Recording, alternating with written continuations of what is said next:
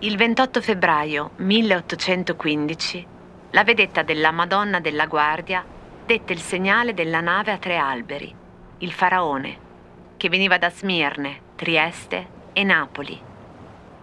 Come d'uso, un pilota costiere si partì tosto dal porto e, passando vicino al castello d'If, recossi a bordo del naviglio tra il capo di Morgiou e l'isola di Rion.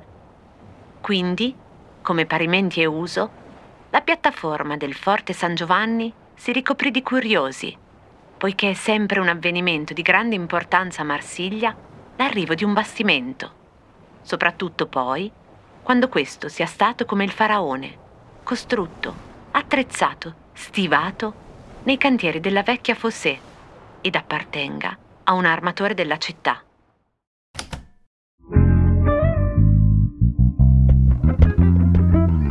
Cose arrivate da vari luoghi, epoche e situazioni. Sono sintomi, sono diagnosi e a volte sono soluzioni. Messe una accanto all'altra ci raccontano chi siamo. Io sono Chiara Alessi e dal lunedì al venerdì alle 12 in punto, partendo da un fatto del giorno, vi racconterò la storia di una cosa, provando a rispondere con voi alla domanda: ma cosa c'entra? Quello che avete sentito in apertura al Cosa c'entra di oggi è l'incipit del Conte di Montecristo, romanzo di Alexandre Dumas, la cui pubblicazione a puntate cominciò nel 1844. Ma cosa c'entra il Conte di Montecristo, Edmond Dantès, giovane marinaio di 19 anni che si imbarca per Marsiglia oggi, 28 febbraio 1815, con i mondiali di calcio del 1934?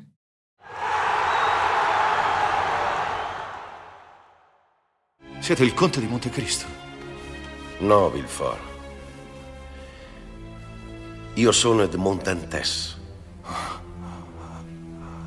Dantès? Come potevo riconoscervi? Solo riconoscendo i vostri crimini. Oggi vi chiedo uno sforzo particolarmente ardito. Ma è la fine del mese, portate pazienza. Bisogna partire da qui, dove il Conte di Montecristo approda, Marsiglia. Ora, per me Marsiglia è famosa per queste tre cose: l'unité d'habitation, nata anche come la Cité radieuse, progetto dell'architetto Le Corbusier, per la Marsigliese, cioè l'inno nazionale francese, e per il sapone di Marsiglia, che si chiama così non tanto perché viene da lì, per ragioni di provenienza quindi, ma proprio per un particolare processo produttivo, detto alla marsigliese appunto, che consiste in una caldaia a cielo aperto e venne brevettato proprio a Marsiglia. Funziona così, come dice la parola stessa.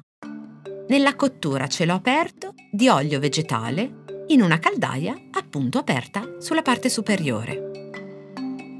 L'olio viene mescolato con una sostanza alcalina e con del cloruro di sodio e portato a ebollizione tramite una serpentina posta sul fondo della caldaia. Per reazione chimica, l'olio viene trasformato in pasta. Il sale la purifica e si deposita sul fondo della vasca. Visto che la caldaia è aperta, al maestro saponiere spettano due misure particolarmente complesse. La prima è tenere questa pasta bollente entro l'orlo della caldaia, senza farla tracimare. E la seconda è, alla fine del processo, assaggiare con la lingua una goccia di sapone. Se risulta dolce, il sapone è pronto e si può lasciare raffreddare. Se è ancora salato, si continua a mescolare.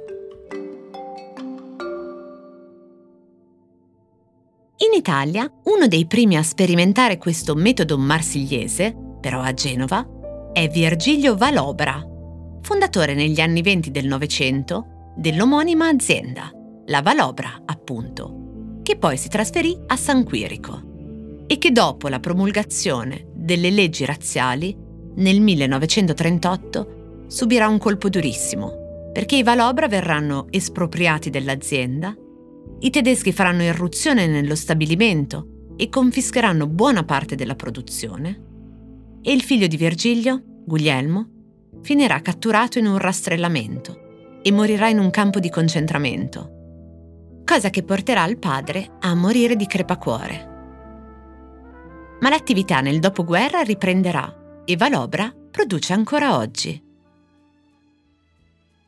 Ora, Valobra è uno di quei marchi che conserva dopo più di un secolo ancora la sua immagine vintage, con le illustrazioni originali, molte delle quali furono realizzate da un certo Mario Gross, pittore torinese e tra i più noti cartellonisti del tempo.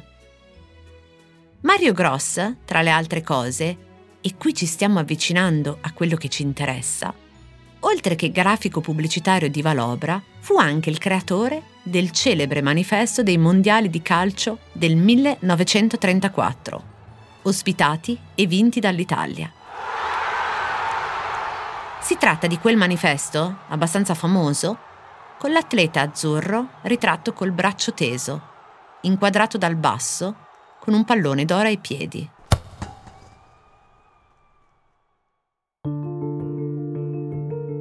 Proprio quel manifesto che nel luglio del 2021 fu protagonista di un momento buio, quando alcuni calciatori degli europei iniziarono a inginocchiarsi come gesto contro le discriminazioni razziali e i militanti di Casa Pound modificarono il murales dell'artista Harry Grebb, nel quale era ritratto un giocatore azzurro inginocchiato per il Black Lives Matter, che venne sostituito in quell'occasione con una rivisitazione dell'atleta fascista del manifesto di Gross.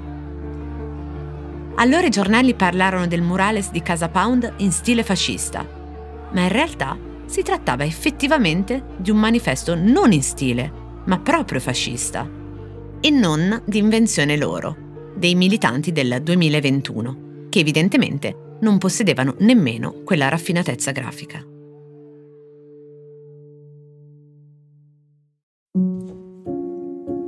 Ed ecco cosa c'entra il conte di Montecristo, partito per Marsiglia il 28 febbraio 1815 con i mondiali del 1934. C'entra un illustratore torinese che fu cartellonista per un'azienda di saponi fondata da una famiglia ebrea che lavorava col metodo marsigliese, famiglia vittima di persecuzioni razziali, e per ironia della sorte fu parimenti cartellonista e illustratore del manifesto dei mondiali di calcio del 1934, mondiali voluti dal fascismo, e manifesto usato anche nella cronaca presente al fine di perpetrare discriminazioni razziali.